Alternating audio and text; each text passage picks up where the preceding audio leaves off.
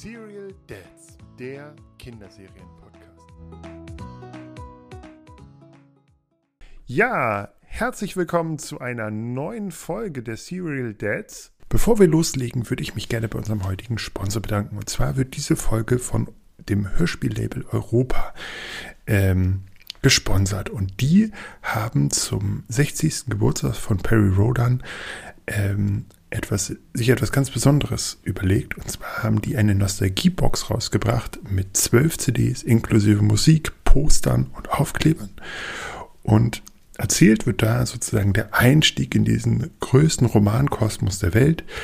Ähm, also Perry Rodan landet auf der Erde, hm, stößt da mit seiner Stardust auf Außerirdische und schafft es dann, die zerstrittenen Staaten der Erde zusammenzuschließen und, und die Terraner erkennen, dass sie nur ein Volk von vielen im Universum sind. Und ähm, plötzlich gibt es eine geeinte Menschheit und wie es dazu kommt und wie die Menschheit dann in den Weltraum aufbricht, davon erzählt die Geschichte und darüber wollen wir heute auch mit Olaf sprechen und der ist einer der Autoren, der die größte Romanserie der Welt bis heute am Leben anhält. Hallo Olaf, wie geht's dir? Hallo Birg, hallo René, schön, dass Europa uns zusammengebracht hat. Hallihallo. Hier an diesem lauschigen Abend. Ja, und äh, ich muss gleich, äh, oder ich, du hast gerade schon sozusagen so drei bis 15 Themen angesprochen. Ähm, ich will aber als erstes mal zu den 60 Jahren sagen, Peri Rodan ist, äh, wie du richtig gesagt hast, eine im Kalten Krieg in den 60er Jahren geschaffene Heftromanserie.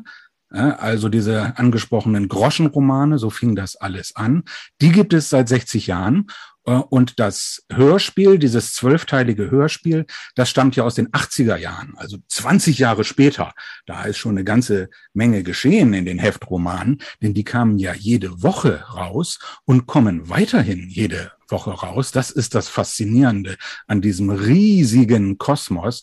Also seit September 1961 kam jede Woche ein Peri-Rodan-Heft raus. Später kam eine zweite, eine dritte, eine vierte und eine fünfte Auflage dazu. Da startete also die ganze Serie sozusagen nochmal bei Nummer eins und die wurden dann gleichzeitig am Bahnhofskiosk ausgelegt. Man konnte fünf Auflagen gleichzeitig kaufen, jede Woche. Jetzt hat eine Auflage überlebt und die E-Books gibt's ja heute, ähm, aber die immerhin seit 60 Jahren. Und diese Hörspiele wurden in den 80er Jahren gemacht, 1983 und 1984. Ich kann mich an die, die Bücher erinnern. Die hatten diese schönen glitzernden Umschlag, habe ich in der Bücherei mir ausgeliehen. Das kennen die meisten, nicht? Die sogenannten Silberbände. Das hat man kurz vor der Hörspielserie gemacht, Ende der 70er Jahre. So, äh, ja, Ende der 70er Jahre kam man auf, da, da ging die Peri-Rodan-Serie auf Band Nummer 1000 zu. Also da hatten wir plötzlich tausend Bände und da hat man sich gleichzeitig überlegt, wir wollen auch mal was machen, was so ein bisschen repräsentativer ist als dieses Schmuddel-Image der Heftchen, was man sich so richtig schön ins Regal stellen kann. Und das Vorbild war so ein bisschen immer Nein. die Karl-May-Gesamtausgabe. Mhm. Davon gab es ja ungefähr 100 Bände. Die standen in den meisten Bibliotheken und viele Väter hatten die in den Regalen stehen. Und äh, bei Peri Rodan hat man also gesagt, wir sind eine Science-Fiction-Serie. Wir machen eine Science-Fiction-Optik. Da hat man die Bücher in so einen silbernen Einband gepackt. Und vorne drauf war ja noch so ein Bild, das so eine 3D-Optik hatte. Ja, das war so ein Bild, das ging in die Tiefe. Das war also irrsinnig modern 1900 ähm, 78 war das, glaube ich. Äh, und in dieser Optik wurden die Bände auch bis heute fortgeführt. Und dazu kann man auch gleich sagen, auch neuer Rekord. Ich weiß jetzt gar nicht, was die aktuelle Nummer ist, 150, 154 oder so. Das ist mehr als die Karl-May Gesamtausgabe damals hatte. Ja, das ist Wahnsinn insgesamt sind das ja auch über 3000 Hefte, ne, was, was du eben sagtest, ähm, in, den, in den 60 Jahren. Ähm, man kann die Anzahl der Wochen ja mal zählen, seit, äh, also es gibt ja das Datum, wo das erste Heft rauskam, und dann zählt man die Wochen, dann hat man die Anzahl der Hefte. Dann wird man auch noch überrascht, denn es sind ein paar Hefte mehr als, als diese errechnete Anzahl. Das kommt daher, dass der Veröffentlichungstermin öfter mal verschoben wurde. Und zwar sozusagen zugunsten von mehr veröffentlichten Heften. Der war mal am Freitag, der war mal am Dienstag und hat sich immer mal wieder ein bisschen verschoben. Also es sind sogar noch mehr als jede Woche ein Heft rausgekommen. Hast, hast du jedes davon gelesen? Nein, ich, ich glaube, ich glaube nicht, dass es jemanden gibt, jedes gelesen hat. Die Autoren nicht. Es gibt äh, viele Autoren, die sind sogar noch viel jünger als ich. Die, äh, also selbst ich war ja nicht geboren, als die Serie angefangen hat, 1961. Äh, und es gibt ganz viele junge Leute, die da heute mitspielen. Und keiner von uns hat die ganze hm. Serie gelesen. Also das glaube ich wir, wir müssen einmal am Anfang äh, allen Leuten, die es noch nicht gelesen haben oder die, die ähnlich wie ihr auch nicht alle Hefte gelesen haben, einmal erklären, um was es geht. Also, ich muss sagen, ich habe das so ein bisschen gelesen, bevor Star Wars kam. Und also bevor, also ich hatte in der Grundschule einen, einen Bekannten, der kaufte, dessen Vater und er hatten das an den örtlichen Kiosk bestellt. Und die waren die einzigen im Dorf, die ein, ein Rodan-Heft bekamen. Und das hat der örtliche Kiosk immer weggelegt. Und dann sind die, bin, da war ich auch öfter dabei und dann ist er mit seinem, ich weiß gar nicht, wie viel das damals gekostet hat, 1990, oder, oder 1992 so in die Richtung, da sind, sind wir immer dahin gegangen und haben das D-Mark, genau, und haben das gekauft. Und dann hat er das gelesen und ich habe ab und zu da mit, mitgelesen. Und aus der Bücherei habe ich die, äh, diese glitzerigen Bücher ausgeliehen und ja, schon sehr leierige Kassetten gab es auch. Ähm, ich weiß aber, dass das spätestens als ich dann in der dritten Klasse das erste Mal Star Wars Episode, also die, den ersten Star Wars Film gesehen habe, dass danach das alles überlagert hat. Aber wie. Star Wars hat äh, sozusagen die genau. Lektüre von Romanheften überlagert, so rum. Das ist interessant, dass du das sagst mit Star Wars in den 90er Jahren.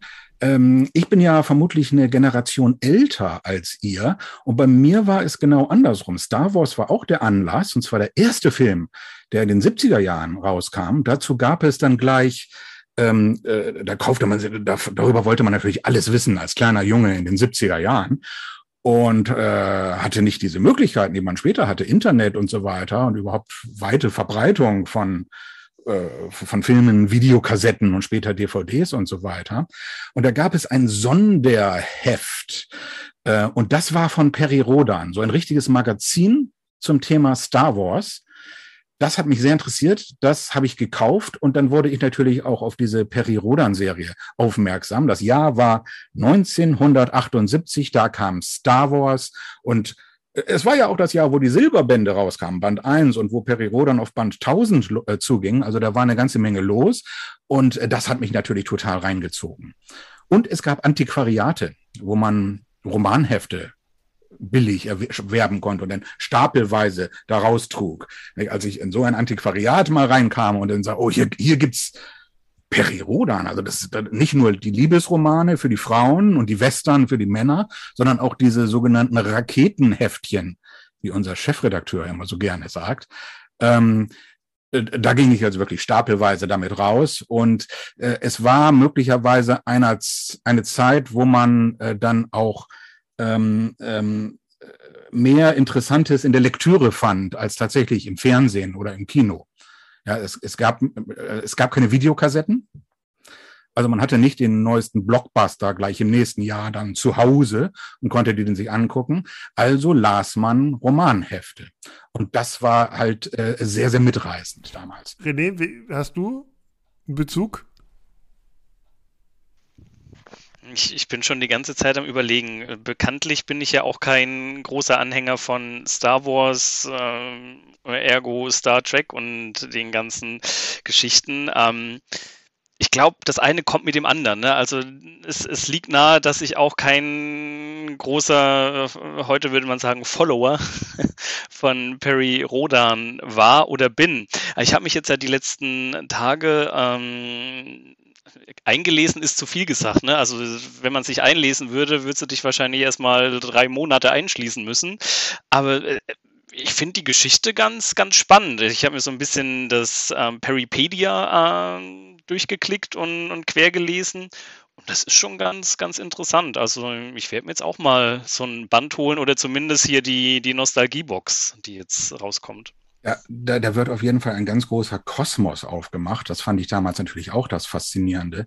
Wenn man äh, von Anfang der 60er Jahre dabei war, ähm, 61, das Jahr, in der die Serie anfing, das war ja genau das Jahr, in, der, in dem Kennedy mit seiner berühmten Rede kam, dass die Menschheit jetzt versuchen würde, ähm, auf dem Mond zu landen, das Universum zu erobern, ja, so wie Peri Rodan später. Und äh, nicht die Menschheit, sondern insbesondere die Amerikaner natürlich. Und im selben Jahr kommt dann Peri Rodan raus, ähm, wo in Band 1 die erste Mondreise beschrieben wird. Zehn Jahre in die Zukunft verlegt. Peri Rodan betritt den Mond im Jahr 1971. Da war Armstrong schneller.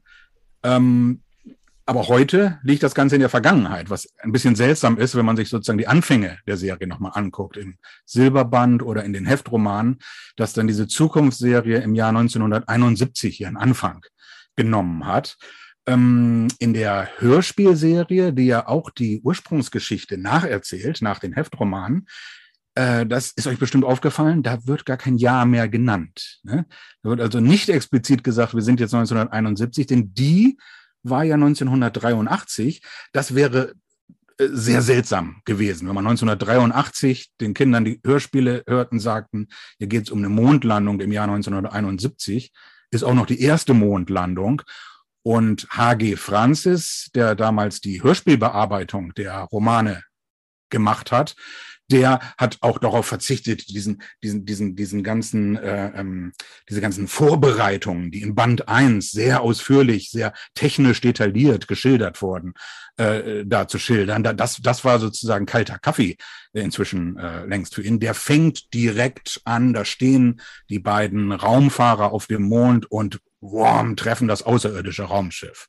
Also er fängt sozusagen direkt mit dem Höhepunkt an. Und das war in gewisser Weise der Höhepunkt von Roman 1, der ganz langsam diese Handlung aufgebaut hat, aber unglaublich spannend, weil 1961 war das natürlich alles eine faszinierende also, Zukunft. Du hast jetzt schon gesagt, die, die landen auf dem Mond und im Gegensatz zu dem echten, echten Mondlandung ist da nicht nur Staub, sondern da ist richtig, richtig was los auf dem Mond. Was finden Sie da und wie entwickelt sich daraus eine Geschichte? Also die Autoren der Peri-Rodan-Serie wollten, das ist ihr, äh, ihre Phrase aus dem ersten Heft, die Geschichte der Menschheit in der Zukunft erzählen. Also sie wollten eine fortlaufende Serie, wo sozusagen immer weitere Schritte der Menschheit äh, erzählt werden. Und das betraf insbesondere die Raumfahrt. Das war damals ja das große Ding. Und die Peri-Rodan-Serie nannte sich auch damals die große Weltraumserie von K.H. Scher und Clark Dalton. Äh, also Weltraum. Das, das war das Zukunftsthema schlechthin. Und da stellte man sich also vor, die Zukunft der Weltraumfahrt sieht so aus, wir fahren auf den Mond, dann fahren wir auf den Mars, dann auf die anderen Planeten und dann lernen wir natürlich draußen im Universum äh, äh, ganz andere Völker äh, kennen und andere Sternensysteme äh, und überhaupt wir erforschen das Universum. So sollte irgendwie die Zukunft aussehen. Da wollten die Autoren so schnell wie möglich hin. Und sie wollten die Geschichte aber in der Gegenwart starten. Fast in der Gegenwart. Ne? Zehn Jahre in der Zukunft. Soweit sind sie ja gegangen mit der ersten Mondlandung. Was passiert bei der ersten Mondlandung? Das ist natürlich nicht einfach nur ein wissenschaftlich-technisches Unternehmen, sondern da muss gleich irgendwie ein großes äh, äh dramatisches Ereignis passieren. Und das ist, dass auf dem Mond ein außerirdisches Raumschiff ja, abgestürzt, notgelandet ist. Das hält sich da verborgen. Jetzt kommen auch noch die, die, die Astronauten von der Erde und das passt den Außerirdischen nicht so ganz. Und die äh, unterhalten sich und der, der, der, der Expeditionsleiter ist krank. Diese Krankheit kann man auf der Erde vielleicht heilen. Also da kommt jetzt also was zusammen. Ja, man kann die, die außerirdische Technik benutzen und kann gleichzeitig den Außerirdischen was bieten, als Erdlinge oder wie die bei Peri Rodan oder in der Science Fiction der 50er und 60er Jahre immer genannt wurden, die Terraner, von lateinisch Terra, die Erde. Ja, das ist also so ein typischer deutscher Science-Fiction-Ausdruck, dass die, dass die Erdenmenschen sich Terraner nennen. Bei Peri Rodan ist das insbesondere ein Ausdruck, der dafür steht, dass die Menschheit sich jetzt als geeintes Volk begreift. Ja, also nicht einzelne Nationen, sondern äh, äh, alle gehören als Bewohner eines Planeten zusammen. Eine schöne Zukunftsvision. Und wir wollen nicht vergessen, die Serie startet auch, du hast es ganz am Anfang erwähnt, im Kalten Krieg. Äh, Ängste vor einem, äh, vor einem äh, heißen Krieg, äh, Atombomben auf jeder Seite. Das war die große Gefahr. Die mussten die Autoren natürlich auch erstmal aus dem Weg räumen. Also besteht eine der ersten Aufgaben für Peri Rodan darin, den Atomkrieg der Supermächte zu verhindern, zu verhindern und die Erde zu einen. Und äh, dazu benutzt er halt diese arkonidische Technik. Arkoniden, so heißen die Außerirdischen, weil sie von einem ähm, Stern namens Arkon kommen. Ja, und äh, dann soll das natürlich möglichst schnell in den Weltraum gehen. Es, Arkon wird später natürlich auch besucht und andere Völker. Ähm, äh, sie kommen irgendwann ins Vega-System, also einer der nächsten Sterne der Erde. Man kann ihn am Nachthimmel ja ganz gut sehen ähm, ich glaube 25 oder 27 Lichtjahre von hier entfernt, unerreichbar weit entfernt, aber nicht für die Arkoniden-Schiffe natürlich. Da fliegt Periro dann irgendwann hin. We das Vega-System wird von äh, Invasoren aus einem anderen äh, Sternensystem bedroht. Da hilft er denen und so geht es immer weiter und so wird halt die Geschichte in der Zukunft erzählt. Mm, und das Faszinierende an dieser Hörspiel Serie ist. Die besteht ja nur aus zwölf Folgen. Zusammengefasst darin sind die ersten 19 Heftromane. 1 bis 19. Da hat H.G. Francis also so ein wenig äh, gekürzt, auch verdichtet. Natürlich, ein Hörspiel ist ja an sich schon viel kürzer als, als so ein Roman. Und man hat so ein bisschen was weggelassen und das sehr geschickt angeordnet. Und äh, da die Geschichte also sehr kompakt erzählt. Und das Faszinierende ist, diese 19 Romane und infolgedessen diese zwölf Hörspiele, die erzählen ziemlich genau das, was ich den Ursprungsmythos von Perirodan nenne. Also in genau dieser Geschichte ist die ursprüngliche Handlung von Perirodan drin. Hast du diese Geschichte nicht, hast du nicht Perirodan. Aber ab Band 20 hätte sozusagen ganz was anderes passieren können. Da, da hätte, hätte die Geschichte in viele verschiedene äh, Richtungen weitergehen können. Es wäre immer noch Perirodan gewesen, auch wenn die ab Band 20 was anderes gemacht hätten. Aber die ersten 19 Bände, die sind sozusagen essentiell. Die beginnen mit dem Mondflug, mit der Einigung der Menschheit. Die wehren dann auch gleich Außerirdische äh, ab, denn die bösen Supermächte der Erde, die schaffen es tatsächlich, das arkonidische Raumschiff auf dem Mond zu zerstören und das sendet ein Warnsignal aus und das lockt jetzt andere zur Erde. In der Zwischenzeit landet Perirodan mitten in der Wüste Gobi auf der Erde und baut da einen eigenen Staat sozusagen auf, ähm, mit dem er gegen die Supermächte antritt und sie eigentlich einen äh, will. Und ähm, äh, diese, diese Einigung erfolgt aber erst nachdem außer, nachdem zwei außerirdische Invasionen auf die Erde erfolgen und die nur von Perirodan abgewehrt werden können. Da sagen plötzlich alle, ja, also hier diese sogenannte dritte Macht, so nennt Perirodan seinen Staat, denn es gibt ja den Osten, den Westen und die dritte Macht, ähm, äh, ist als einzige in der Lage, die Erde zu verteidigen. Ähm, das ist also der Anfang. Dann geht's wie gesagt, raus in den Weltraum und dann kommt ein Handlungsstrang, äh, den man äh, das galaktische Rätsel nennen könnte. Die Spur durch Raum und Zeit, wie es auf einer der Hörspielkassetten heißt. Das ist äh, die Suche nach dem Planeten des ewigen Lebens. Und am Ende dieses Handlungsstrang findet Peri Rodan mit seiner Mannschaft tatsächlich diesen Planeten und bekommt das ewige Leben von einer äh, überwältigenden äh, geistigen Superintelligenz. Und das ist sozusagen der Höhepunkt und schließt diese Geschichte der ersten 19 Bände auf ganz geniale Weise ab. Auf geniale Weise in vielfacher Hinsicht. Das ist natürlich ein großer emotionaler Höhepunkt, wenn du unsterblich wirst. Und dann aber auch ganz pragmatische Art und Weise. Denn die Autoren wollten ja die Geschichte der Menschheit in der Zukunft erzählen mit einem äh, Titelhelden namens Peri Rodan. Wie, wie macht man denn das, wenn man später auch mal das Jahr 2000 und 3000 schildern will? Ja, also den muss man irgendwie konservieren. Also die haben tatsächlich die Hauptfiguren unsterblich gemacht, die die Geschichte der Menschheit die ganze Zeit begleiten. Dann ist er jetzt tatsächlich also um die, um die 90 Jahre alt und nicht bei seinen, ich meine 36 oder was war der in der ersten Folge, in der Mitte 30, ist er da nicht stehen geblieben sozusagen. Irgendwie so, ja, 36, 38, ich weiß es selbst gar nicht genau. Man kann es leicht nachschlagen. So wie wir, in, im besten Alter. Leicht Rücken schon, genau. aber, aber noch fit genug. Er hat eine, äh, eine kleine Narbe auf dem Nasenflügel. Das ist eine seiner äh, äh eine, eine, eine der körperlichen Beschreibungen von Peri Rodan und die hat er auch noch 3000 Jahre später. Gab es denn auch so neben ähm, strenge Zusatzhefte, die nicht nur Peri Rodan, äh, Rodan äh, sozusagen beinhalteten? Ich kann mich nämlich an, an einen Mausbiber Guki erinnern und dass der auch mal sehr prominent war. Eine der prominentesten Figuren, ja. Erinnert mich ein bisschen an dieses Vieh aus Guardians of the Galaxy. Ja, das ist aber falsch rum gedacht, denn Guki ist im, auch tatsächlich im Jahr 1961 ja inner, innerhalb dieser äh, ersten Bände eingeführt worden als Figur. Also schon vor 40 Jahren. 60, aber 60 vor 60 Jahren. Galaxy da abgeschrieben? Haben die da abgeguckt? Das glaube ich nicht. Ähm, haben die, äh, gut, ähm, man, weiß es nicht, aber ich möchte keinen Verdacht äußern, ohne dafür äh, Belege zu haben. Man kann natürlich auf äh, die Idee so einer äh, tierischen, intelligenten Hauptfigur kann man sehr leicht auch so kommen. Peri Rodan wurde in viele Sprachen übersetzt, unter anderem auch in den USA. Es ist durchaus möglich, dass da jemand das gelesen hat.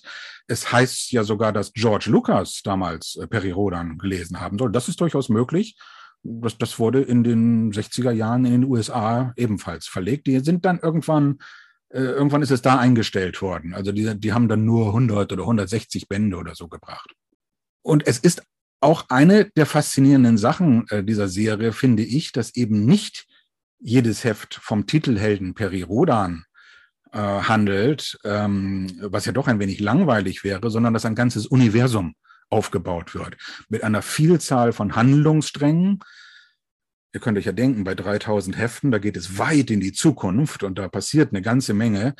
Ähm, und natürlich auch sehr, sehr vielen Figuren. Und als ich in den 70er Jahren angefangen habe, diese Hefte zu lesen, da kriegte ich erstmal Hefte in die Finger, wo dieser Peri Rodan, der vorne auf dem Titelbild drauf stand, überhaupt keine Rolle spielte. Der war irgendwie nur so eine Figur im Hintergrund. Ich versuchte die ganze Zeit rauszufinden, was hat das eigentlich mit diesem Periodan zu tun? Aber das machte nichts, denn ich fing ja gerade an, das zu lesen. Und ob die Figuren, von denen ich da was las, jetzt Periodan hießen oder irgendwie anders, das kam nur darauf an, dass die irgendwie interessant sind. Und das waren sie in der Tat. Es gibt den kleinen Mausweber Cookie, es gibt große, kolossartige, vierarmige ähm, äh, Superwesen und so weiter und so weiter. Also da hatte man eine ganze Menge, ähm, äh, was man toll finden konnte. Und ich finde auch, man kann so eine große Serie an jeder Stelle beginnen. Das ist sozusagen mein Credo.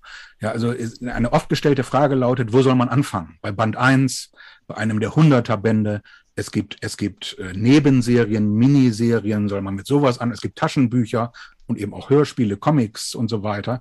Wo soll man anfangen? Und meine Antwort lautet, du kannst überall anfangen. Ich habe es genauso gemacht, als ich in den 70er Jahren in ein Antiquariat gegangen bin und mir die Hefte mit den Titelbildern, die mir am besten gefielen, rausgesucht habe. Und dass da vorher was passiert ist, wenn das Heft Nummer 680 oder so ist, das, das macht ja nichts. Das regt ja äh, deine, deine Fantasie und dein Interesse äh, dann eben in die andere Richtung, nicht in die übliche Richtung. Mhm. Was passiert? Wie geht's weiter? Was passiert als nächstes im nächsten Band? Oh, ist das spannend? An, an der Stelle, wo es gerade aufhört, jetzt muss ich unbedingt weiterlesen, sondern du, du bekommst auch ein Interesse daran rauszufinden, wie ist es in der anderen Richtung? Wie sind die denn überhaupt hierher gekommen? Mhm. Was ist vorher passiert? Ja, wie sehen die Zusammenhänge aus? Und das kann man meines Erachtens sehr gut machen.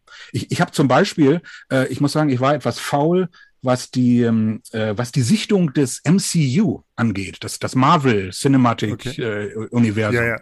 Wisst ihr, die Marvel-Filme. Und die hängen alle irgendwie zusammen und erzählen eine große zusammenhängende Geschichte. Und ich wollte mir das alles äh, dann doch mal angucken, weil es interessierte mich schon, weil ich die Comics gelesen hatte in den 70ern.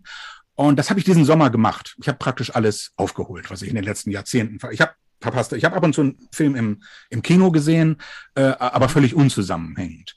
Und die Reihenfolge, in der ich mir diese Kinofilme jetzt angesehen habe, die war auch völlig willkürlich. Ich habe mir einfach als nächstes immer den angesehen, der mich als nächstes am meisten interessiert hat. Und das funktionierte. Ja, du hast, du hast sozusagen nur die, die Bildungslücken äh, in der anderen Richtung. Also einiges war mir schon klar. Ich wusste, dass man diese beiden letzten da ähm, äh, mit dem Infinity War und wie hieß der Nachfolger, äh, äh, da musste man zuerst den einen und dann den anderen sehen. Äh, das ging kaum anders, aber das konnte man leicht rausfinden. Aber insgesamt, die Reihenfolge ist vollkommen egal. Du musst keiner vorgegebenen Reihenfolge folgen. Es kommt darauf an, dass die Geschichten, die einzelnen Geschichten für sich interessant genug sind. Und dann hast du am Ende viele Fragen im Kopf, die beantwortet werden können durch andere Werke, die eben nicht nur nachher gekommen sein müssen, sondern die können auch vorher gelegen haben. Und dann das guckst du dir die also halt hinterher an. Wenn man jetzt nach dieser Folge sagt, ich möchte das mal ausprobieren, einfach zum Kiosk laufen und das Groschen, den Groschenroman kaufen. Das wäre meine Empfehlung. Ähm, vorzugsweise natürlich irgendwie ein Heft, das einen schon irgendwie anmacht. Man blättert ein wenig, man findet das Titelbild toll. Also es, du musst ja irgendwas haben, was dein Interesse weckt. Bei mir war das damals so. Es gibt viele andere, die auch einfach irgendwo mittendrin angefangen haben. Und ähm, wenn du schon mal diesen Ansatz hast, dein Interesse ist geweckt, dann findest du das in der Regel auch spannend, was denn da passiert. Und dann hast du eine ganze Menge, was du dann rausfinden kannst über so eine große Serie. Wo ist denn, das ist jetzt vielleicht eine blasphemische Frage, aber wie, wie unterscheidet ihr euch denn oder eure, diese Serie von, von Star Trek und von, von Star Wars? Wo, ist, wo siehst du da sozusagen den, die Trennen? Also, genau, Star Wars also ist ja einmal äh, waren wir eher da okay.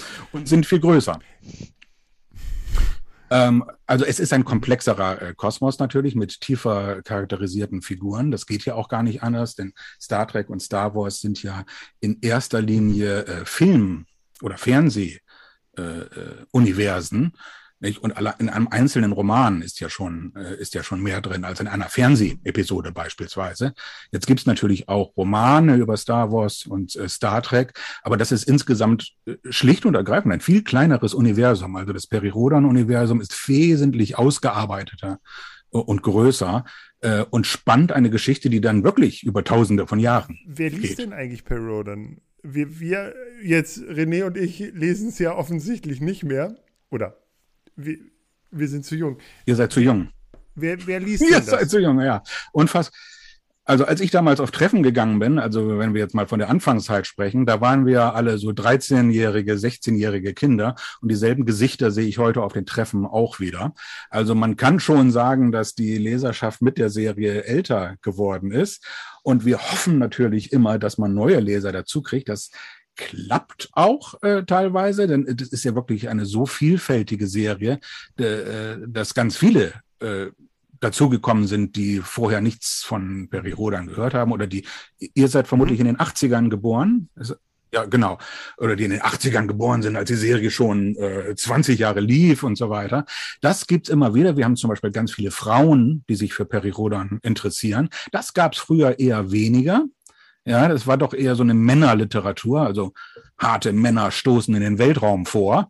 Ja, das, das war so äh, diese Richtung Literatur. Und das hat sich doch eigentlich äh, stark gewandelt. Wir haben sogar Autorinnen, die für Peri Rodan äh, schreiben. Äh, also das ist zum Beispiel eine Gruppe, die früher nicht angesprochen wurde und die, äh, die jetzt stärker dabei ist. Ähm, und naja, wir werden sehen. Die 60, Serie hat es 60 Jahre lang, äh, hat 60 Jahre lang überlebt. Wir hoffen, sie macht es nochmal 60 Jahre und dann werden ja wohl irgendwelche jüngeren Leser eingestiegen sein. Das muss dann der Fall sein. Es sei denn, es sind alle unsterblich geworden dann, ne? Dann das, das wäre vielleicht der Placebo-Effekt. Leserschaft.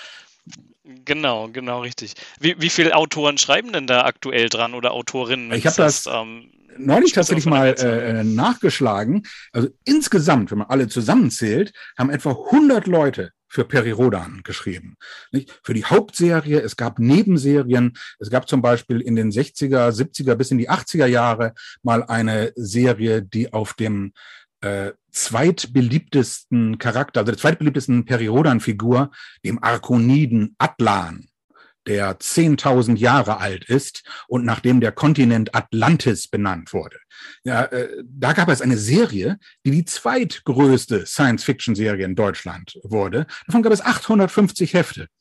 850 Atlan-Hefte. Also alle Autoren zusammengesetzt, die damit geschrieben haben, die Taschenbücher geschrieben haben und so weiter, die irgendwas geschrieben haben, was man im weitesten Sinne einen Roman nennen könnte. Also jetzt mal Hörspiele, Comics ähm, und so weiter ausgenommen etwa 100. So, das sind natürlich äh, jetzt teilweise äh, ist es die verstorbene Gründergeneration von Peri Rodan. Aktuell ist es etwas schwieriger, das ähm, äh, möchte glauben, das ist einfacher. Nicht? Man könnte das auf der Website von Peri Roda mal nachschlagen, wie viele da unter den Autoren genannt werden. Es gibt also die Hauptserie, die diese durchgehende Nummerierung hat, von eins bis 3100 so und so viel. Da schreiben so zehn, elf Autorinnen und Autoren mit. Es kommt ab und zu immer mal einer dazu, der vielleicht auch mal nur ein Heft schreibt. Es kommen prominente Autoren dazu, wie Andreas Eschbach oder Tanja Kinkel, die mal als Gastautor eingeladen werden, einen Roman zu schreiben. So, dann gibt es aber noch eine ganze Menge andere Produkte. Ab und zu gab es in den letzten Jahren Taschenbuchserien. Da sind andere Autoren drin. Es gibt die sogenannten Miniserien. Ähm, bei, den, bei denen ich die meisten Romane geschrieben habe. Ähm, da kommt jedes Jahr eine Miniserie raus, also eine abgeschlossene Heftromanserie mit zwölf Teilen. Zwölf Teile wie die Hörspielreihe. Ähm, äh, und so weiter und so weiter. Und da kommen also mehr als diese zehn, elf Autoren. Äh, ach so, kannst vergessen, es gibt noch Perry Rodan Neo. Man hatte irgendwann vor zehn Jahren gedacht, hm, eine Geschichte hm, eines Raumfahrers, der zum Mond fliegt und da die Außerirdischen trifft im Jahr 1971, ist doch ein wenig veraltet. Lass uns die im Modernen nochmal neu erzählen.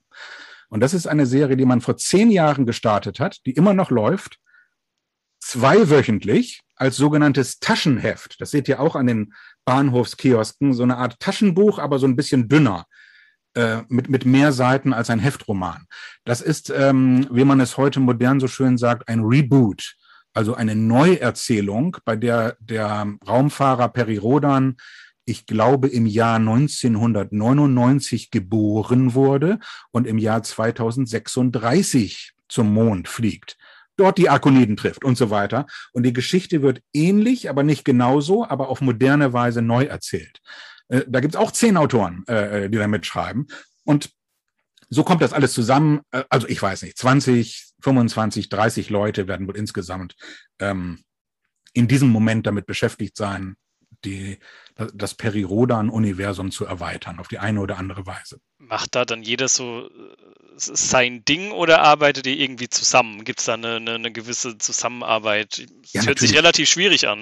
Ja, äh, und deswegen wird natürlich die Schreibarbeit bei Peri Rodan von Anfang an auf ganz besondere Weise organisiert. Das ist ja das Besondere von Anfang an gewesen gegenüber anderen Science-Fiction-Serien, die Einzelabenteuer erzählt haben, so wie auch Fernsehserien früher immer einzelne Episoden erzählt haben, die man eigentlich durcheinander würfeln könnte und man kommt trotzdem damit klar. Also es ist nicht wichtig, welche zuerst erzählt wird und welche danach kommt.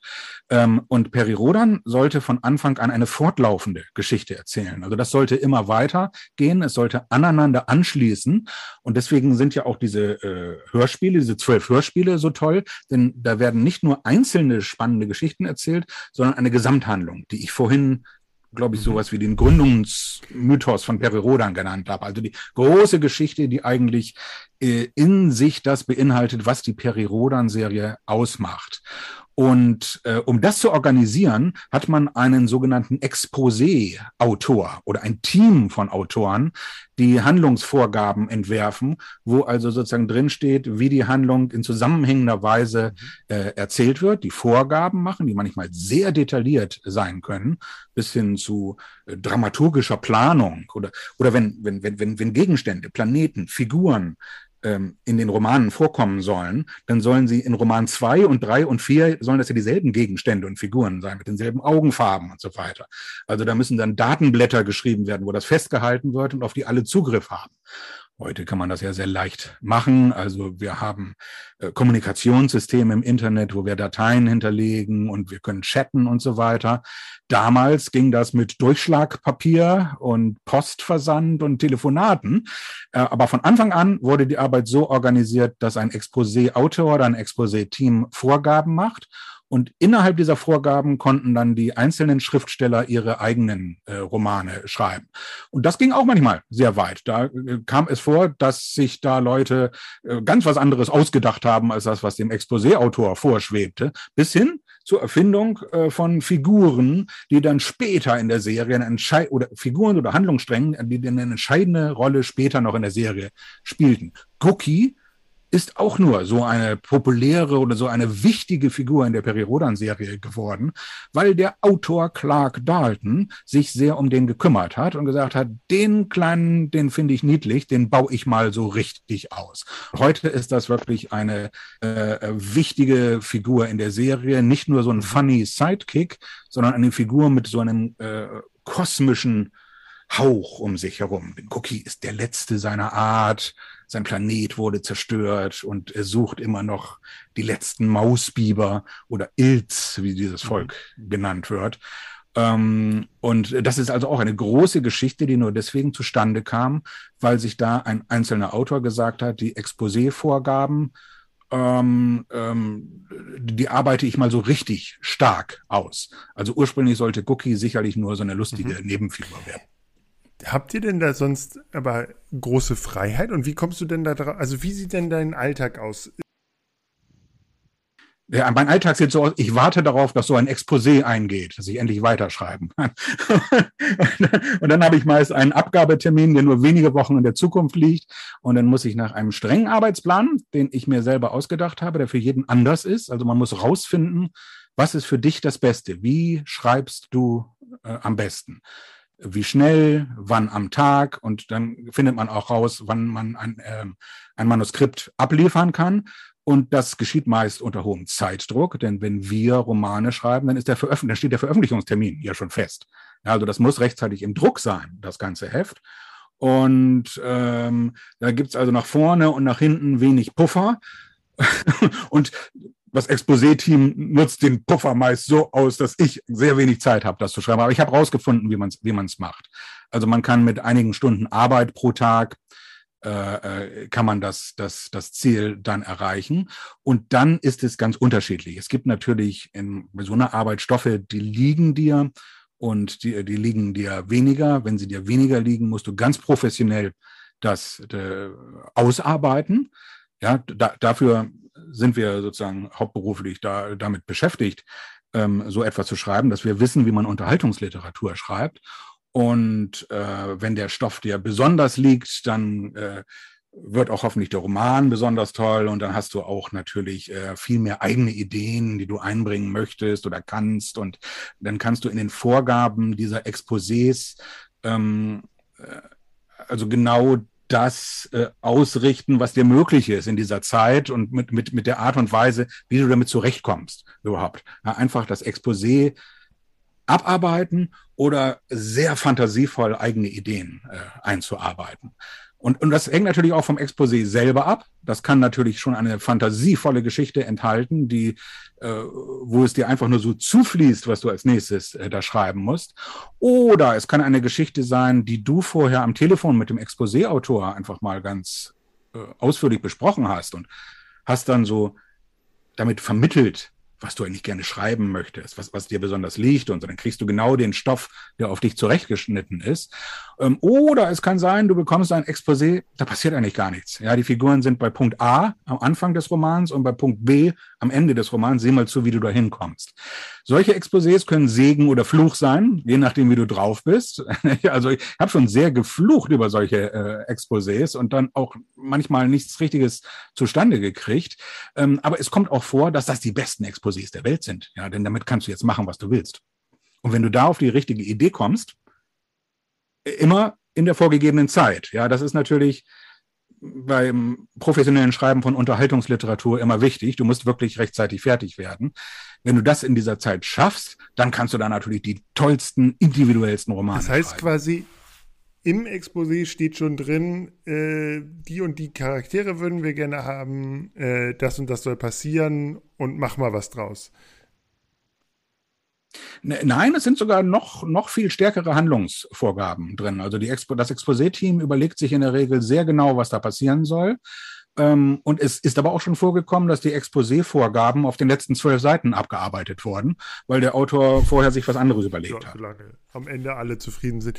Äh, gibt es denn da Inspirationen? Also jetzt, äh, ich habe ja das, das Privileg als, als Journalist und Sachbuchautor, dass ich, dass ich quasi Fakten habe, die ich erzählen, zähle. Und da ist natürlich schmücke ich die oder ist Kreativität in der Sprache, aber nicht im, ich kann mir nichts ausdenken oder sollte mir nichts ausdenken.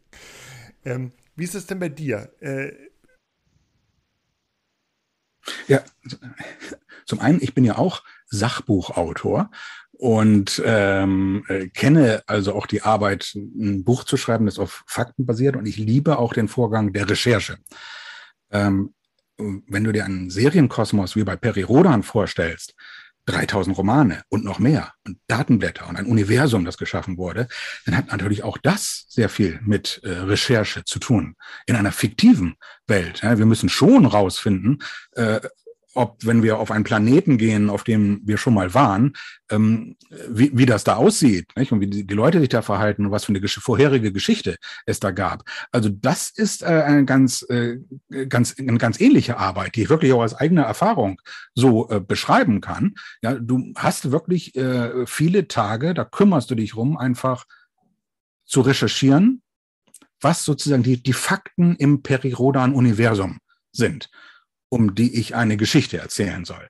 Äh, das Wichtige ist natürlich, diese Geschichte zu erzählen. Ähm, das Wichtige an schriftstellerischer Arbeit ist, dass man Lebenserfahrungen erzählt. Ja, auch äh, ich war jetzt noch nicht im Weltraum, äh, wie wenige Science-Fiction-Autoren. Nicht, nicht alle waren nicht im Weltraum, aber die, die meisten eben äh, nicht. Äh, aber das ist ja nur das Setting. Insgesamt erzählt man natürlich eine, eine spannende Handlung, in der du irgendwie reflektierst, was du aus deinem Leben mitbringst. Egal, äh, welche Situation, das sind irgendwas, was du gestern erlebt hast oder dein großes Trauma vor 20 Jahren oder was weiß ich. Das bringt man natürlich als Schriftsteller immer in seine Geschichten ein. Die eigene Lebenserfahrung, die Recherche im Universum, die ist nicht ohne, also ähm, äh, da gibt es auch äh, äh, ja zum Beispiel technische Bedingungen. Wie funktioniert ein Raumschiff? Ja, wie funktioniert ein Antigrafschacht? Also so eine Art Fahrstuhl, in dem man äh, in, in Nullgravitation einfach nach oben und unten äh, schweben kann. Da haben sich Leute richtig Gedanken drüber gemacht und es gibt hundertseitige Datenblätter solcher Raumschiffe, wo alles ganz genau drin steht. Also es ist sozusagen ein sehr detailliertes, fiktives Universum, geschaffen worden, äh, in dem wir tatsächlich Datenrecherche betreiben können. Spannend, auf jeden Fall. Ähm, orientier und die Fans machen das übrigens auch, ja, und halten ja, uns dann vor, wenn wir einen Fehler machen. Das äh, kann ich mir vorstellen. Ähm, orientiert ihr euch denn da auch an, an ähm, also äh, Star Wars ist ja, spielt ja in einem fiktiven Universum, das mit der Erde nicht so viel zu tun hat. Peroden Rodan ist ja basiert ja auf der Erde. Man fliegt ins Vega-System. Lustiger, ähm, lustige Geschichte. Äh, beim Vega-System ist man sich, sind sich äh, Astronomen nicht mal sicher, dass, dass der Planeten, also man, es gibt keinen richtigen finalen Nachweis vom Planeten um, um die, um den Vega-Stern, wir, wir, haben ja überhaupt erst seit wenigen Jahren sozusagen den Nachweis, dass es überhaupt Peri äh, Planeten gibt. Und in der Peri-Rodan-Serie äh, war das lange Zeit überhaupt nicht bekannt. Man vermutete natürlich, dass es überall Planeten gibt und hatte dann die weitergehende Vermutung, dass es überall im Universum Leben gibt. Das, das ist ja eine Grundvoraussetzung von Science-Fiction-Erzählungen, sonst kannst du keine vernünftige Geschichte erzählen, äh, wenn du nicht davon ausgehst, dass die, wenn, wenn sie irgendwo hinfliegen, da auch jemanden treffen wenn das Universum leer wäre, äh, hätte man keine gute Science-Fiction-Geschichte. Oder liest du äh, auch, äh, interessierst du dich auch für den Weltraum und fließt sozusagen NASA-Missionen, was auch immer, irgendwie ein? Ja, also äh, das gibt es ganz unter. Also ich würde mal sagen, viele Perirodan-Autoren interessieren sich da sehr, sehr dafür. Ich habe mich in den 70ern sehr dafür interessiert. Da gab es im Fernsehen, ja konnte man ja alles live verfolgen. Die Apollo-Mission Skylab gab es damals. Es gab ein Kopplungsmanöver der Russen und der Amerikaner Apollo-Soyuz. Das war zur besten Sendezeit im Fernsehen, Wissenschaftssendung aus Wissenschaft und Technik. War, war eine Hauptprogramm Abendsendungen im Fernsehen. Und das habe ich mit großer Leidenschaft äh, verfolgt, weil wir auch davon ausgegangen sind, dass wir, wie Werner von Braun einmal geplant hat, äh, mit Sicherheit 1985 spätestens eine Station auf dem Mars haben werden. Das ist, hat nicht ganz so geklappt, aber immer noch sind die Weltraum-News faszinierend. Ich glaube, ich äh, verfolge sie heutzutage nicht mehr so ganz genau, aber mit hohem Interesse immer. Und es gibt Autoren, deren Spezialgebiet ist das regelrecht, sozusagen ganz nah dran zu sein an der Wissenschaft und Technik. Aber das ist ja auch das Faszinierende. In einem Science-Fiction-Universum kann man viele verschiedene Blickwinkel erzählen, viele Geschichten. Es geht ja auch nicht immer nur um Technik, auch zum Beispiel die soziale Entwicklung in der Zukunft ist ja ein großes Thema. Ähm, Computer, ach, da sind wir wieder bei Technik, äh, aber, aber, es gibt eine Vielzahl äh, von Problemen. Du kannst auch einfach eine Abenteuergeschichte erzählen die halt einfach äh, in einem Meteoritenfeld spielt oder so etwas. Äh, also das ist so vielfältig, dass man nicht unbedingt mehr sagen muss, äh, jeder Autor äh, hängt jetzt hier die ganze Zeit an den neuesten NASA-Nachrichten. Aber ich, ich denke mal, die meisten sind äh, da äh, auf einem hohen Level stark interessiert. Ich habe mir zum Beispiel den Weltraumflug von William Shatner live angesehen. Das ist ja wohl ein großes Ereignis gewesen. Im All. und wie bewegt er hinterher war. Ich war wirklich beeindruckt. Er schien wirklich von diesem Ereignis bewegt zu sein und versuchte in Worte zu fassen, was er da gerade erlebt hat. Und Jeff Bezos äh, sagt noch, hier lass uns mal eine Flasche Sekt aufmachen. Und dann merkte selbst Bezos, selbst er merkte, dass hier gerade was Großes geschieht, wie Shatner versuchte, äh, Worte zu finden für, für, für sein Erlebnis. Also ich fand das sehr bewegend. Herr Bezos unseren Podcast hört, kann er uns natürlich auch gerne. Wir machen auch gerne eine Podcast-Folge aus dem Weltall, oder? Live aus dem All. Live natürlich. aus dem All, natürlich, klar. Die Kontaktdaten sind René, bekannt. Wie sieht es bei dir aus? Bist du äh, Weltraum interessiert? Ähm, naja, ich, ich verfolge auch so die, die Missionen, die im Fernsehen gezeigt werden. Wie Olaf schon sagt, das ist jetzt in der heutigen Zeit ja gar nicht mehr so viel. Das, das verfolge ich. Ähm, und wenn ich jetzt so ein Angebot bekommen würde, da mal irgendwo einzusteigen, würde es zwar an der körperlichen Fitness scheitern, aber so ein Touri-Weltraumflug, den dürfte ich ja noch mit, äh, mit hinkriegen. Ne? Ähm, hätte ich schon Bock mhm. zu, auf jeden Fall. Gesponsert ja, müsste es schon sein. Ne? Ja, äh, momentan äh, ja. Fehlt noch. Also, genau. Mal gucken, vielleicht ändert sich das ja in den nächsten ja, genau. 20 Jahren noch, ne? Kannst du am Automaten ein Ticket ziehen. Ja. ja, das ist die Frage, ist eigentlich die Entwicklung jetzt schnell oder langsam gegangen? Also wie gesagt, in den 70er Jahren hatte man teilweise das Gefühl, äh, in den 80ern fliegen wir zum Mars äh, und darüber hinaus. Ihr kennt vielleicht die Fernsehserie Mondbasis Alpha. Die stammt ja auch aus den 70er Jahren und ähm, heißt im Original Space 1999, weil sie im Jahr 1999 spielt. Und viele Science-Fiction-Stoffe spielen im Jahr 2000, weil das so eine großartige Zahl war. Aber das war nur 20, 22 Jahre in der Zukunft. Ja, und inzwischen haben wir das längst hinter uns und es liegt in der Vergangenheit und haben wir eine Mondbasis errichtet im Jahr 1999.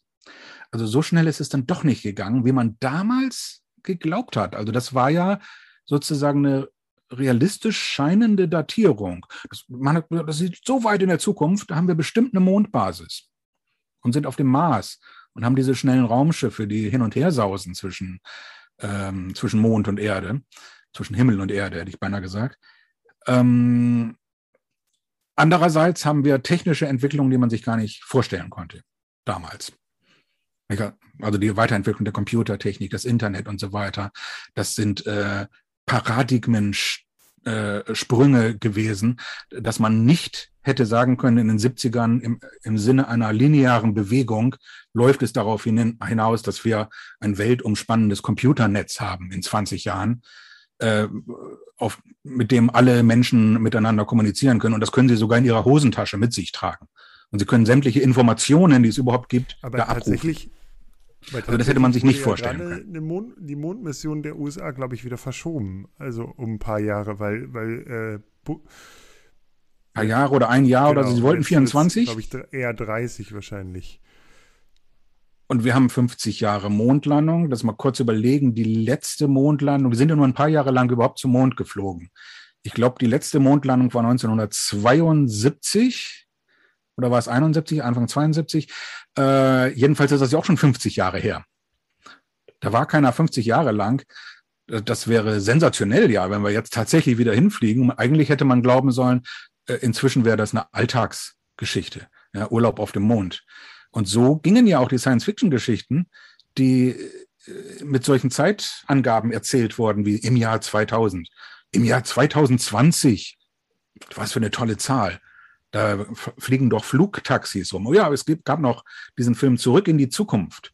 Zweiter Teil. Wo landen sie da? Im Jahr 2015. Ne? Immer 30 Jahre Sprünge haben die gemacht. 1985, 1955 in die Vergangenheit und 2015 in der Zukunft. Das ist die Zukunft. 3D-Filme und, und Wettervorhersagen. Aber bei den Wettervorhersagen hatten sie recht, oder? Das war einigermaßen Stimmt. diese präzisen Wettervorhersagen. Also ich kann heutzutage das Satellitenbild mir angucken und gucken, wie die Wolken sich in der nächsten halben Stunde. Das, also das war ziemlich nah dran. Also manche Voraussagen der Zukunft treffen es. Meistens sind das die, die so lineare Entwicklungen betreffen. Wo man Gibt sagen kann, es geht immer weiter. Vorhersagen von per Rodan, die zutreffen? Weil es gibt doch bei, bei Star Trek diese, diese ähm, äh, technischen Entwicklungen, wo man sagt, okay, das Smartphone quasi und es gab, es gab Handys, die man aufklappen konnte, weil die Entwickler das vorher bei Star Trek gesehen hatten. Ne? Ich meine, bei Perirodan ist es naheliegend, es ist ja ganz, äh, ganz eindeutig. Die erste Mondlandung wurde vorausgesagt. Das konnte man machen, äh, weil es eine lineare Entwicklung war der damals bestehenden Weltraumfahrt, von der man annahm, es geht halt immer weiter. Wie wir schon gesagt haben, es ging eben nicht linear weiter mit dem Mars als Ziel der 80er Jahre. Äh, also da ähm, ist, ist die Realität dann nicht der Fiktion gefolgt. Und es gab aber andere Entwicklungen, die konnte man nicht voraussehen, weil sie nicht linear waren. Ja, weil sie auf, äh, äh auf irgendwelchen Erfindungen basierten, die man so nicht voraussehen konnte.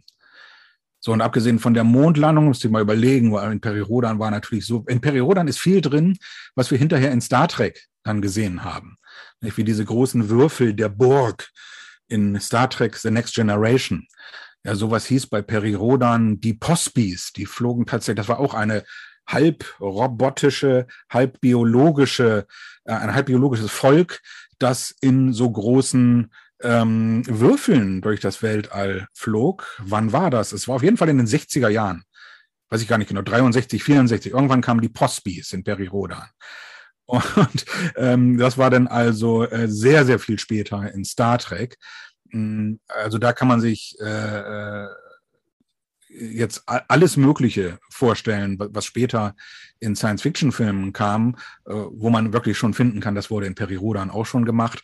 Natürlich nicht immer eine Erfindung von Peri Rodan, so eine fortlaufende Serie. Das ist ja auch äh, sozusagen eine Science-Fiction-Serie, die bedient sich selbst der ganzen Motive der Science-Fiction. So funktioniert das ja. Nicht? Also da haben wir Zeitreisen, da haben wir Weltraumreisen, da haben wir äh, Städte und Gesellschaften der Zukunft. Das sind ja alles Motive, die schon ausgearbeitet wurden in der ganzen äh, Science-Fiction-Literatur. Und so eine fortlaufende Serie macht natürlich genau das. Ne? Es versucht, die Motive zu bringen, die in der Literatur äh, existieren und sie im Rahmen einer einer äh, zusammenhängenden Geschichte was zu präsentieren. Mich, was mir aufgefallen ist, dass ist bis auf, glaube ich, einen Film, äh, das nie verfilmt wurde, dieses Universum.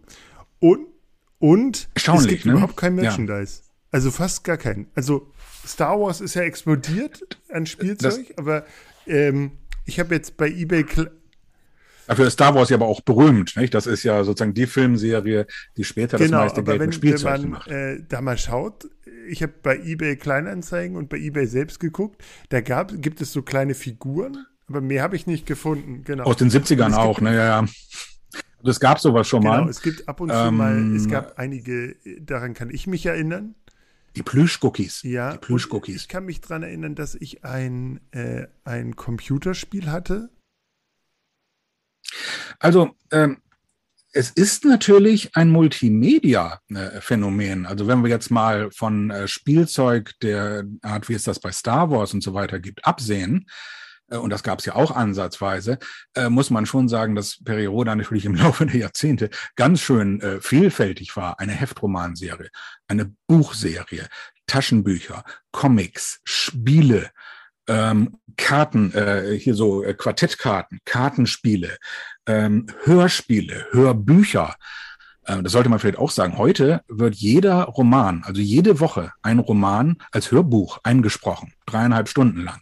Kann man also auf diese Weise äh, sich, äh, sich anhören. Und fast die ganze Serie ist sozusagen in Hörbuchform äh, erschlossen. Ähm, und äh, es gibt äh, Poster und Postkarten und also da ist schon eine ganze Menge zusammengekommen. Ist vielleicht nicht so sichtbar wie Star Wars und so, weil im, im Vergleich dazu ist es natürlich ein regional auf Deutschland begrenztes Phänomen. Das stimmt auch nicht. Es gibt auch die ausländischen Ausgaben. Es gibt in Holland eine Ausgabe, es gibt in Frankreich eine Ausgabe, es gab englischsprachige Ausgaben. Aber dort ist es natürlich nie so äh, im Fokus äh, der Öffentlichkeit wie, wie in Deutschland. Also hier weiß im Grunde jeder, wenn man sagt Peri-Rodan, was im Groben damit äh, darunter zu verstehen ist. Ja, das sind diese Hefte am Bahnhofskiosk. Peri-Rodan, Jerry Cotton, John Sinclair. Das, das weiß man einfach, auch wenn man noch nie eins gelesen hat davon oder sich auch nur dafür interessiert. Also, also hier äh, gehört es sozusagen zur, zum, zur kulturellen Bildung, dass man das weiß. Das kann man sicherlich dann von den USA und Frankreich äh, und äh, vielleicht sogar von unseren Nachbarländern nicht so unbedingt sagen. Es hat sich aber dann doch eine ganze Menge angesammelt im Laufe der Zeit. Du sagst, die, die, die Hörspiele ähm, sind ja zwölf Stück, sagten wir vorhin, die sind ja auf Kassette äh, erschienen ursprünglich, dann auf CD. Unterscheidet sich die CD-Version von der, von der Kassettenvariante? Hast du da mal also nachgeforscht? Wir, wir reden jetzt von den zwölf Peri-Rodan-Hörspielen, die H.G. Francis Anfang der 80er Jahre gemacht hat. Ja, das sind ja die, die jetzt neu in dieser Nostalgie-Box rausgekommen sind auf CD und diese Neuauflage auf, erstmals auf CD und dann nochmal eine Neuauflage auf Kassette, die gab es, wann war das? Ende der 90er Jahre. Äh, bin ich ganz sicher, ich glaube 97, wenn ich nicht irre. Habe ich damals gekauft. Die äh, kam das erstmals auf CD raus, in den 80ern nur auf Kassette. Mm, übrigens zu dem, was Birk ganz am Anfang gesagt hat, stimmt auch nicht ganz. Das sind nicht die einzigen Peri-Rodan-Hörspiele. Ich habe ja schon erwähnt, Hörbücher gibt es sozusagen äh, 1000 äh, inzwischen. Aber es gab auch in den 70er Jahren von Europa schon mal drei Peri-Rodan-Hörspiele äh, nach so Taschenbüchern, also abgeschlossene Einzelhandlungen. Äh, und äh, die sind damals auf Kassette und Schallplatte erschienen. Das war Schallplatte war ein ganz großes Medium für Hörspiele in den 70er Jahren und das wechselte dann irgendwie in den 80er Jahren zu äh, Kassetten only. Also man sagt ja heute auch die Generation mhm. der Kassettenkinder und nicht der Schallplattenkinder. Aber in den, in den 70ern war Schallplatte auch ein ganz großes Medium, ein schönes Medium. Das sind ja diese großformatigen Titelbilder, sind wirklich schön anzusehen. Also, wir hatten die Hörspiele nur auf Kassette und dann kamen sie Ende der 90er Jahre auf CD raus und dazwischen ist was passiert. Die sind nicht ganz identisch. Ich habe ja, das habe ich euch vorher im Vorgespräch erzählt, die Kassetten neulich mhm. mal gekauft. ich habe sie also hier gerade vor mir zwölf Kassetten. Unglaublich. eBay ist eine Fundgrube. Und ich habe mir die tatsächlich hier zur Vorbereitung alle nochmal äh, angehört, obwohl ich die CDs schon hatte und, und die, die, die Stücke äh, auch kannte. Und das sind ja fast 40 Jahre alte Kassetten. Es ist erstaunlich, dass ich die alle noch anhören konnte. Also brillanter Ton und so weiter auf Kassette. Um, ähm, und ähm, ich habe ja mal gehört, dass es da Unterschiede gibt. Und die CDs sind auch ein Tick kürzer als die Kassetten. Das sieht man ja, wenn man, wenn man die Laufzeit einfach sich anhört. Und die haben da also eine Kleinigkeit verändert. Und ich war immer unter dem Eindruck, das ist die Musik. Die Musik wurde verändert. Und dann äh, lege ich die erste Kassette ein und das geht mit dieser, äh, mit dieser Hymne, mit dieser Fanfare los. Dam, da, dam. Und die kannte ich. Äh, von, von den CDs. Also da wurde nichts geändert. Aber äh, es gab offensichtlich einzelne Musikstücke, Ähm, die, ich habe das nachgelesen von dem Musiker Christian Bohn, Christian Bohn hieß der, äh, geschrieben wurde. Und mit dem gab es einen Rechtsstreit. Und infolgedessen wurden diese einzelnen Stücke da rausgenommen. Das sind aber nur, ich habe das jetzt gerade in den letzten Tagen gehört, ganz kleine Stücke, die so im Hintergrund laufen. Äh, äh, es ist unvorstellbar, dass das überhaupt diese sogenannte Schöpfungshöhe überhaupt erreicht. Aber die wurden äh, da entfernt. Es offenbar auch teilweise noch kleine Dialogstücke, die mit den Musikstücken irgendwie in Zusammenhang waren. Das habe ich nicht gehört. Das, da konnte ich also äh, ehrlich gesagt jetzt beim einmal durchhören keinen Unterschied feststellen. Aber an einzigen einzelnen, ganz wenigen Stellen wurden Musikstücke ausgetauscht. Und wer das mal nachvollziehen will, ich habe mir das hier mal aufgeschrieben, am deutlichsten ist das ähm, am Beginn von Kassette oder CD Nummer drei Mutanten, John Marshall. Ja, da ist der, wer, wer sich das anhören will, wenn jemand noch eine alte Kassette äh, hat und das auf CD hören will, da ist im Hintergrund eine andere Musik. Und ähm, für meinen Geschmack spielt das keine große Rolle. Also man könnte sich äh, wünschen, dass dieser Rechtsstreit nach Jahrzehnten keine Rolle mehr spielt und man sozusagen die Originale aus mhm. den 80ern bekommt. Aber das, was wir heute bekommen, sind die CDs, die in den 90ern gemacht wurden. Und jetzt erschien halt die Nostalgiebox, die zum ersten Mal in einer Gesamtausgabe diese zwölf CDs zusammenfasst. Es sind also leicht gekürzte Versionen mit an einzelnen Stellen anderer Musik. Und diese Stellen, die sind fast unkenntlich für meinen Geschmack. Also ich war sehr überrascht, wie sehr das, was ich da gehört habe, im Großen und Ganzen meine Erinnerung an die CDs. Das entsprach. heißt quasi, uns wäre das nicht aufgefallen. Ähm, habt ihr die in den 80ern gehört? Können, also ich habe auf jeden Fall die Kassetten aus der Bücherei gehört, hab, aber kann mich aber null dran erinnern. Ich, ich glaube, das ist, das ist genau richtig. Wenn du in den 80er oder früher als Kind, als Jugendlicher einmal oder auch mehr, mehrfach die Kassette mal gehört hast und kommst jetzt 20, 30 Jahre später und, sagst, äh, äh, oh, das, das war so schön, ich erinnere, will mich an meine Jugend erinnern und das nochmal hören, dann wirst du in der Regel keinen Unterschied hören. Das merkst du überhaupt nicht. Äh, anders ist es, äh, wenn man ein so großer Fan ist, dass man diese Kassetten behalten hat und sozusagen regelmäßig gehört hat, dann hat man das natürlich total intus. Dann kennt man ja jede Silbe und jedes Musikstück. Ja, wenn du so ein äh, Fan bist, dann wird dir das sicherlich auffallen. Es ist aber wirklich nur an einzelnen Stellen. Und ähm, da muss man dann wirklich sagen, wenn jemand so sehr diese Originale hören will, weil er die immer gehört hat, dann müsste er tatsächlich äh, äh, versuchen, die Kassetten mal äh, zu bekommen in einer äh, guten, im guten Erhaltungszustand und eventuell die Kassetten digitalisieren. Da gibt's heute ja auch das kostet ja nicht viel. Man kann die Technik kaufen, mit der man sowas machen kann. Man braucht allerdings einen Kassettenrekorder. Das wird bei den meisten die Schwierigkeit Daran sein. hapert's. Stimmt. Du also musst auch noch den Kassettenrekorder kaufen, ja, richtig, die, richtig. Die Nostal Nostalgiebox nicht für den Hardcore-Hardcore-Fan, aber für alle anderen ein tolles ja, Weihnachtsgeschenk. Also selbst der, der sie in den 80er mal gehört hat, die Serie, der, also ich hätte jetzt den Unterschied, wenn ich nicht darauf geachtet hätte, äh, hätte ich den mhm. auch überhaupt nicht festgestellt. Ich muss zu meiner Stande gestehen, ich habe nicht immer mehr einen CD-Player. Ich, äh, wir, Downloads wir und Streaming, ja. Und ja. Kannst ja, du aber auch alles, habe ich gelesen. Also es, es, stehen auch alle zwölf Folgen ähm, auf allen bekannten genau, Streaming-Plattformen genau, zur Verfügung. Stimmt, ich weiß gar nicht, die Hörbücher genau. wahrscheinlich auch. Ne? Bei Spotify, ich hatte vorhin mal bei Spotify ja, ja, geguckt ja, und äh, genau. Da gibt es das kriegst die, du alles da.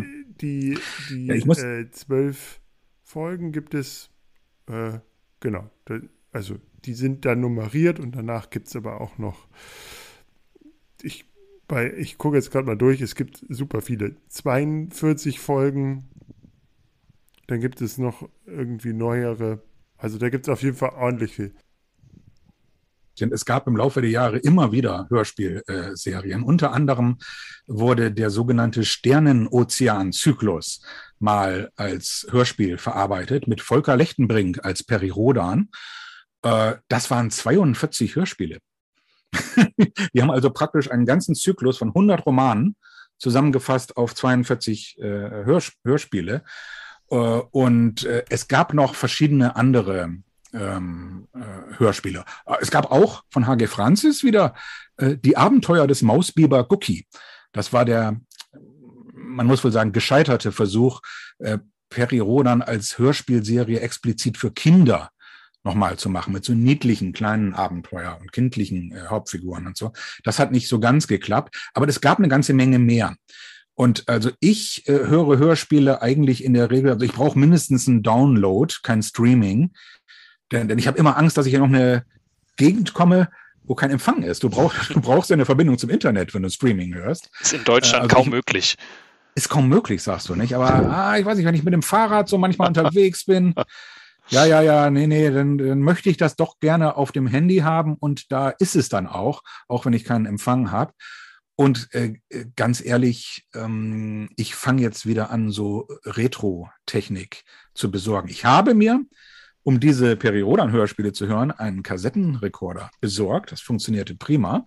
Und ich denke darüber nach, mir auch noch einen Schallplattenspieler wieder anzuschaffen. Die Zeiten habe ich für längst vorbeigehalten aber es hat schon irgendwas Cooles. So eine Schallplatte aufzulegen und dann knistert es so leicht. Super hip. Gibt es auch mit ja. USB, ne?